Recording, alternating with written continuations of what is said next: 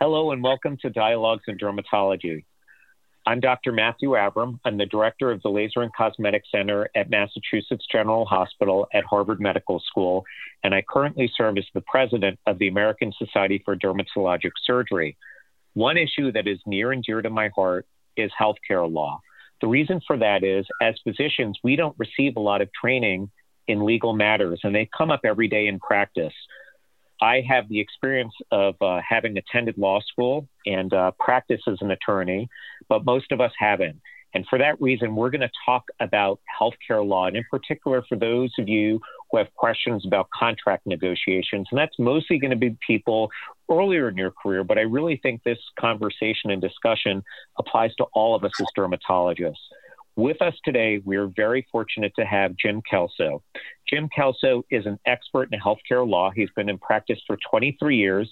He uh, served many years in house counsel at a medical school. He has represented hundreds of dermatologists. His wife actually happens to be a dermatologist. So, we're going to talk all things about contract negotiations and other issues related to dermatology. Jim, thank you so much for joining us this evening.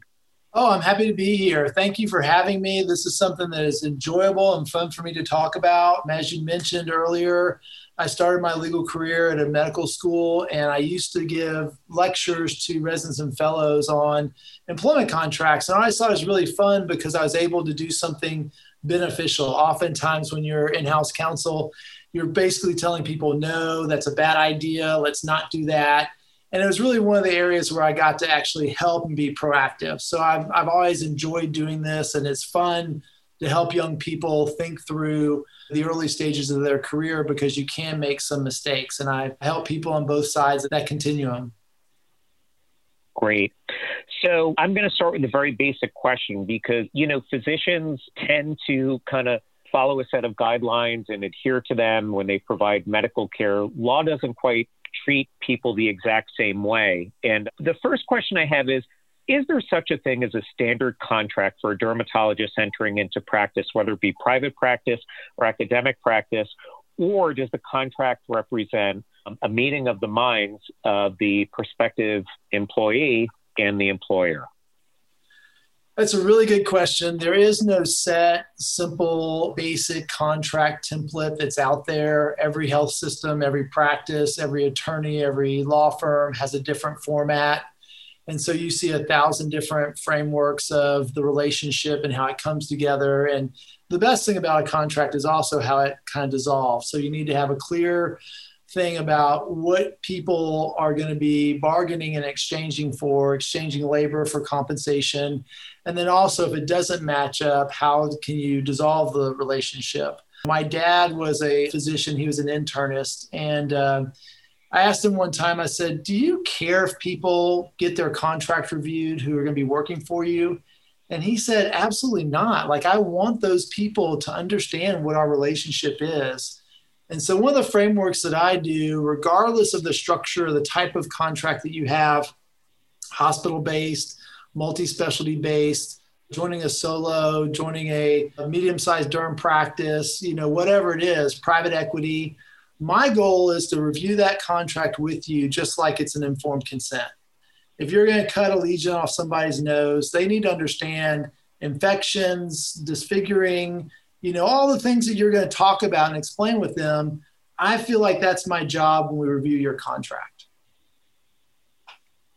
Right. That's a very good way of putting it. So let me ask you at what point in this process should a physician think about getting an attorney involved? Should it be prior to a negotiation? Should it be when the negotiations are very advanced? Is there an ideal time to seek legal advice? That's a, another really good question. A lot of times these days, folks are starting to use offer letters. And I would say 10 years ago, people would call me when they got the contract, and I would, just, I would start from that point because that's really where the negotiation started. Generally, the resident or the fellow would go out, meet the practice, and get an offer or get the actual contract, and then you would negotiate the actual contract. And now, because dermatology has seen more of a business with the infusion of private equity that there are a lot of agreements that you really need to negotiate the offer letter almost before you wait for the actual agreement to come. So if there is an offer letter, the message from the employer is we don't want to spend a lot of money on legal fees if you're not going to agree to our terms. These are our business proposed terms. Do you agree or not? And that's really when you start negotiating. So I help people who, you know, have told the employer the offer letter looks great. We get the contract and it's a mess. We go back to the employer and say, This thing's a mess. The employer says, You already signed off on the business terms and then the physician goes out and finds a new contract. So it can be everything from that kind of nasty start of a relationship to me being involved super early and saying, okay, you're on a percentage based compensation model. It's got a tiered approach. This is what's happening. This is really where you should focus your negotiations. You can help on both sides, but once again, it's not a one size fits all. And I would say having an attorney or at least understanding what you want out of a contract is really where you should start. And then once you get either the offer letter or the contract, that's really where you want to start spending money on having an attorney help you. Okay. Now, one of the things that I think people earlier in their careers, any career, and I think for some reason in medicine, I think this is even more true. Sometimes there's a reluctance to, well, if I get an attorney involved? Is that going to ruffle my future employer? Are they going to think that I'm a problem? I should really do that at the end. Address that kind of because if people don't state it, they, they might be thinking it in the back of their minds, like, well, you know? Do I really want to get an attorney involved? My future employer might think that I'm a problem if I do this. I think that's an important issue, maybe to address for those out there who may feel that way. I think that there's a lot of folks who have an approach of DIY, do it yourself, or you can look on the internet and you can figure the things out. And some people probably can. That's probably a good fit for some people. And then other people, it's probably not. But the role that I play oftentimes with my clients is in the background. They may or may not know that you have gotten an attorney involved with the contract because I'm going to go through that thing and I'm going to find every red flag there is because what you really want is you want a business person or a person who understands the business model. I don't make business decisions, the client does, but I can damn well sure say this is a bad deal or this is a non standard frame of reference or notice period or whatever and I can point that out and let you make the informed decision. Okay, I'm going to deal with that, or I'm going to take it on and accept it. So, a lot of times when I review the agreement, the employer may or may not know that I'm even there, that my client even has an attorney. But when they're done, they're going to have a list of issues that is probably an average five to seven significant issues deep on what they should go back and talk about. And I would say probably 90% of my clients when they're done with this process, I'm okay with knowledge transfer. I want you to be a bit smart business person. I want my wife to be a smart business person. If somebody comes up to her and makes her an offer, I mean, she's got four provider practice, 25 employees, own our own building. I don't want her to make bad decisions either. I want there to be a knowledge transfer.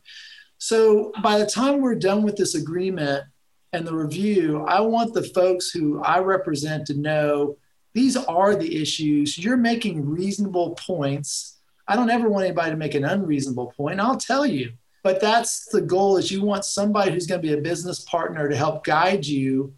So oftentimes they will take that to the employer and they may not even know that the person had an attorney review it. They may. And if the employer sends back red line changes, I'll look at that. Sometimes when the agreement is rough and it's not the majority of clients who do this all with me in the background, if I'm in the foreground, that's usually because there have been some hiccups with the negotiations in the beginning. And then I'm brought in to kind of insulate the client from being the bad guy. And the only time that really works is if the contract is in a location or it's in a specific like geographic spot or maybe it's a specialty related issue where there's not that many specialties that are offered in that area.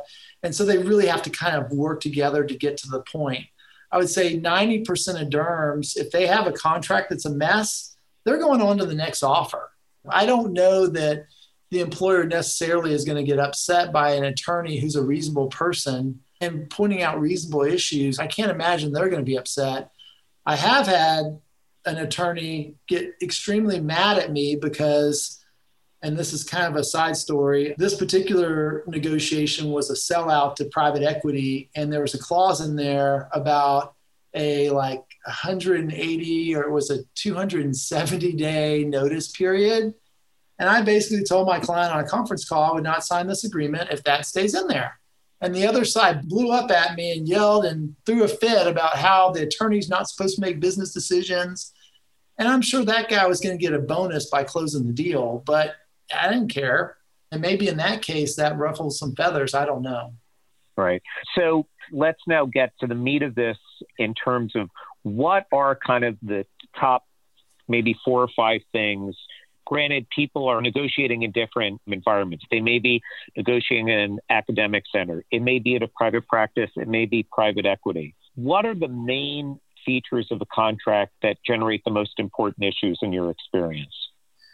The number one issue is probably compensation. So, the number one thing that people used to get 10 years ago was a flat 45%. And that's kind of been pushed out the window because of the push toward private equity. So, the deal with private equity is that they want to send a certain percentage of the profits to Wall Street. That's arguably 20% if they can get it.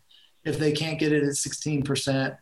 So, in general, like the average MGMA type data or whatever company out there is, is benchmarking data, the average overhead, let's just call it 50% overhead, 50% to the physician. So if you own your own practice, 50% would go to you in your pocket and 50% would pay for the lights, the electricity, the medical supplies, the staff, the insurance, all that junk. Private equity comes in and tries to push that to 40%, and then they push the physician compensation to 40% and send 10% from both sides to Wall Street. When they can't do that, they want to force the younger physician to supervise a mid level billing provider and pay them 2.5% for that supervision. That mid level billing provider, whether it's an NP or PA or whoever, is going to throw off a profit of 200 to 250 grand in most jurisdictions. When that happens, that's how they're going to make up the difference when they can't negotiate the 20% or the 16% that they want. So that's a big discussion if you're talking about the compensation, because even if you're in an old school physician owned private practice, you know, you still want to get 45%. And now the old school private practice that are owned by physicians, they don't want to pay it because they don't have to anymore because they know that private equities changed the model a little bit. So now they're offering 40% to 800 or 900,000 or 45% over 8 or 900,000 and 50% over 1.5 million. And so looking at that compensation model is tricky.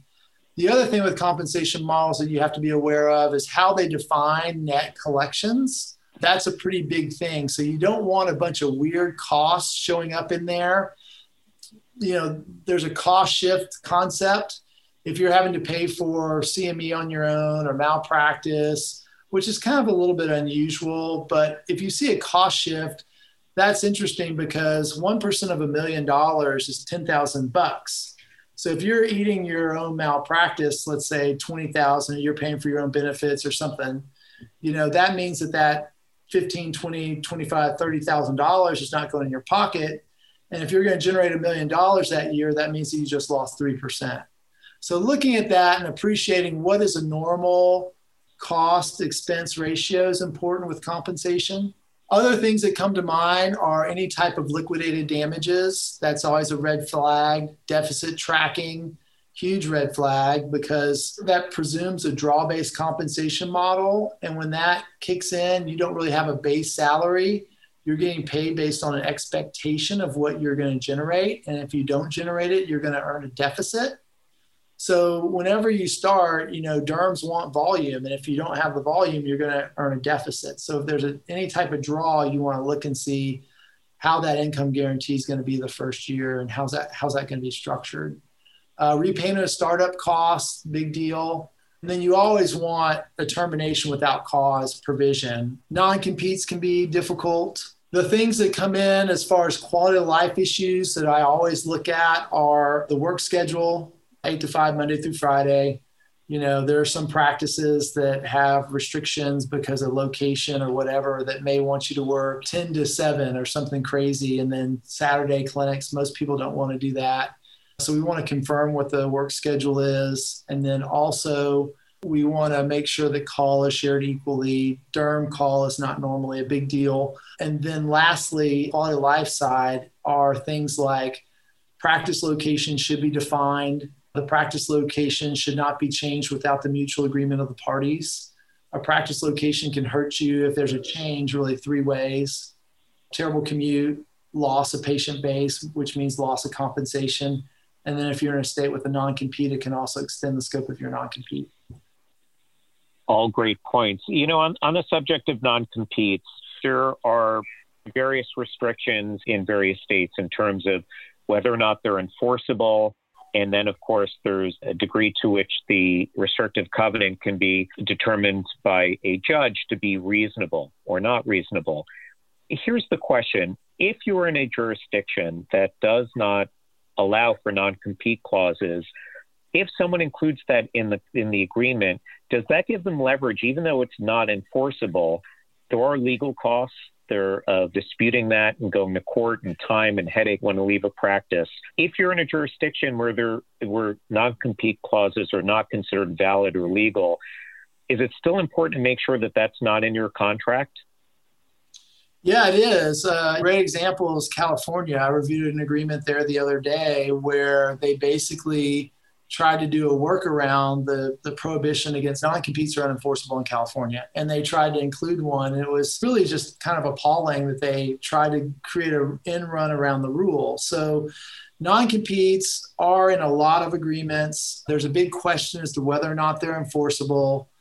The way that you punch a hole in a non-compete is that the confidentiality clause is designed to be as expansive as possible because what the employer is trying to do is to say, hey, this guy has a competitive advantage. He's got my confidential information.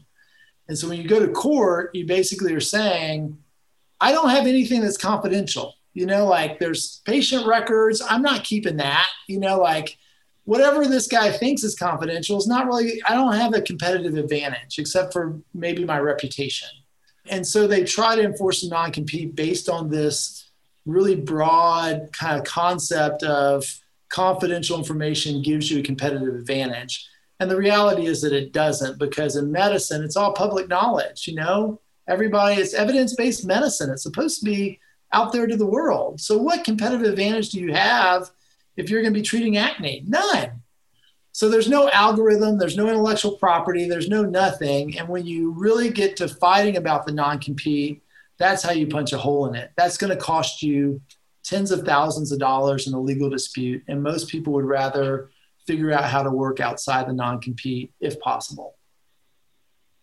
Okay, that's very helpful. And then another thing that I think is important, particularly for younger physicians to understand, is the distinction between termination for cause and without cause. Can you just spell out the general principles there?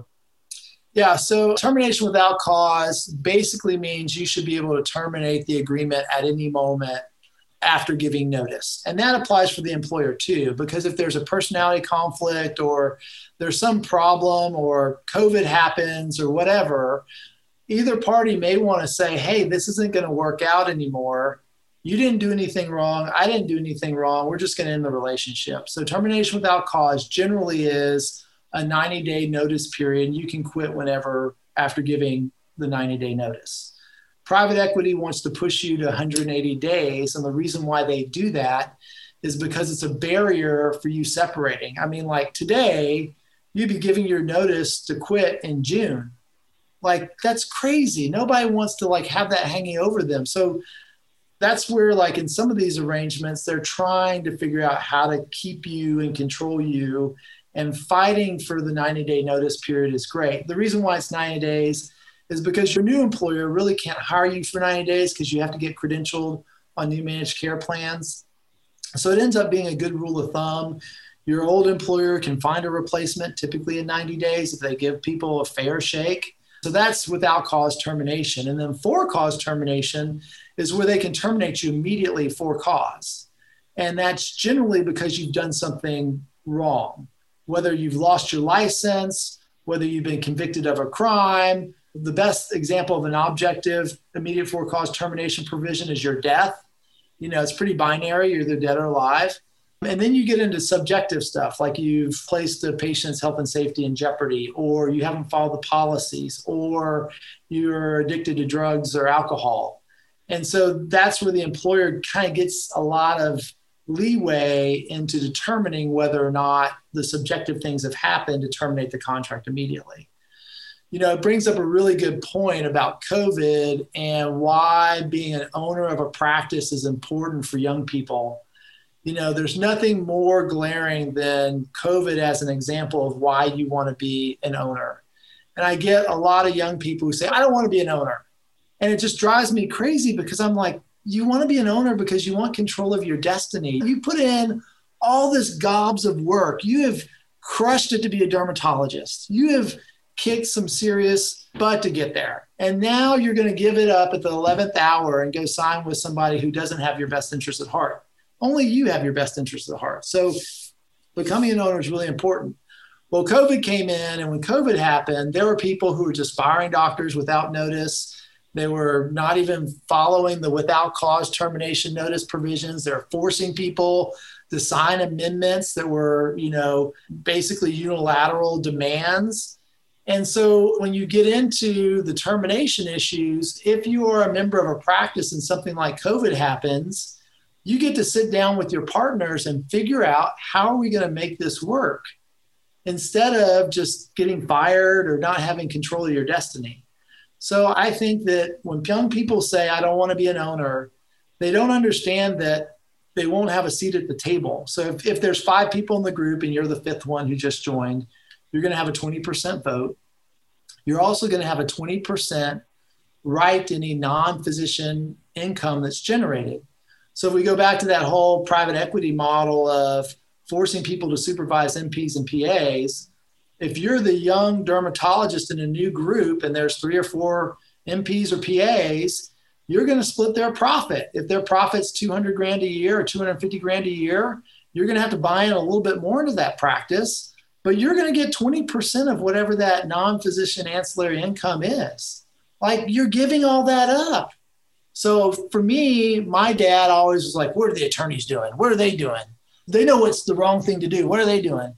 I can tell you one thing I don't know one attorney who works for a private equity based employer. Doesn't happen. Nobody's going to give up their profit. So, going back to termination, you want to be careful about COVID and weird things when you talk about immediate for cause termination. You know that that's a very powerful point you made about uh, attorneys working for private equity. It's something that as uh, positions we need to look and think about long and hard. And it's great to hear a impassioned and very rational plea for having more control of both our practice and our business end of what we do as dermatologists, because that's been eroding over the last several years. So I'm going to conclude the discussion with that. Jim Kelso, it's been um, very educational and informative speaking with you this evening. Again, uh, health law issues are fundamental to what we do. And as dermatologists, a lot of us have worked very hard to where we get to. We need to make sure that we protect all that hard work and we reap the reward of all the hard work that we put in and, and quite frankly, to protect ourselves. So thank you for a very informative and educational session speaking with you. You're very welcome and thank you for having me and good luck in the future and everybody be safe.